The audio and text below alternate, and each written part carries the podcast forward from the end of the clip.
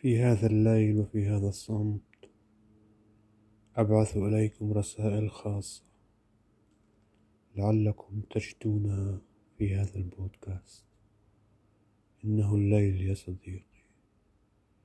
وقت الصمت. وقت الحكمة.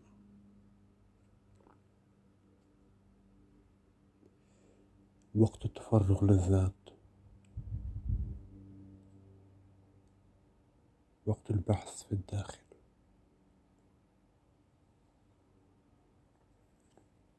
وقت التأمل. وقت الراحة.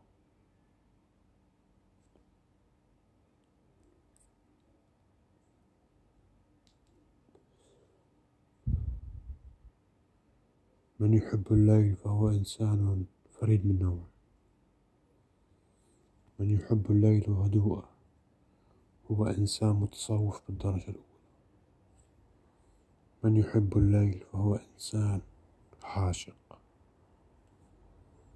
من يحب الليل فهو إنسان شاعر. في هذه الأوقات الكل نيام. إنها الساعة الساعة الثانية فجرا. لا أستطيع النوم. أنا إنسان أبحث عن أشياء أخرى. أشياء تعيد سرد الذاكرة من جديد. أشياء تقلم أشواك الماضي. وتبعث لنا برسائل الحاضر. كيف لي أن أجد ضالتي وأنا نائم؟ فعلي بالاستيقاظ ليلا لأجل ضالتي علي بالاستيقاظ ليلا لأجد فحوى الحياة لأجد الصمت لأجد الحكمة. إنه الصمت يا صديقي فحوى الكلام بلا عبارات فحوى العشق بلا أنغام فحوى الهدوء بلا رياح. إنه المكوث هنا حيث لا أحد لا صديق ولا شيء سوى الخالق. شيء من الليل المظلم والنجوم الساطعة والسراج المنير حولي. إنه الليل يا صديقي.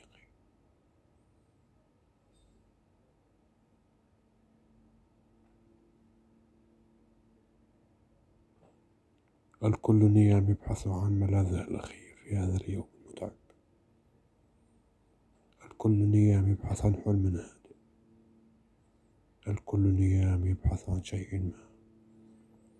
ولكن من ينام وهو عاشق؟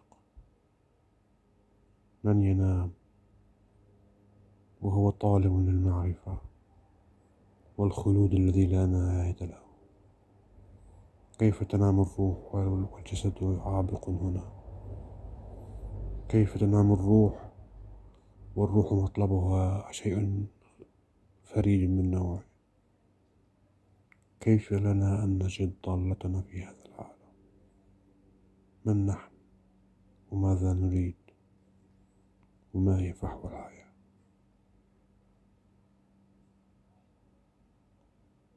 هل خلقنا في هذه الحياة عبثا؟ هل خلقنا في هذه الحياة بلا هدف؟ أم أنها حياة تتلاطم بيننا في أبحار هذه الوجود؟ كيف لنا نجد ضالتنا في هذا العالم؟ نحن محرومون من الإقامة فيه. محرومون من الإقامة في أوطاننا الحقيقية. كما قالت كميلة جبران.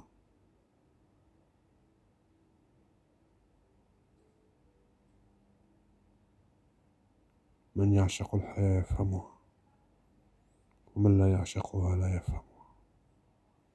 كثيرون مضوا من هذه الحياة. أين هم الآن؟ لقد باتوا نسيانا شيئا لا يذكر. ونحن سوف نصبح مثلهم عما قريب. سوف نصبح بلا ذكرى بل مجرد رقم وانتهى. أخي الحبيب إن الحياة الحقيقية هي بعد الموت. لذلك علينا بجعل أرواحنا حقيقية. وجعل كل شيء قريب من الآلهة. في هذا الليل الصامت أبعث هذه الرسالة لك لعلها تكون مفتاح لإخلاصك لعلها تكون بداية جديدة لك. وشيء تنحرف به عن كل ما هو ملوث. تفتح عالمك الداخلي نحو اللانهائي نحو العالم الفريد من الملكوت. نحو العالم الفريد من الله نحو الاقتراب من الحقيقي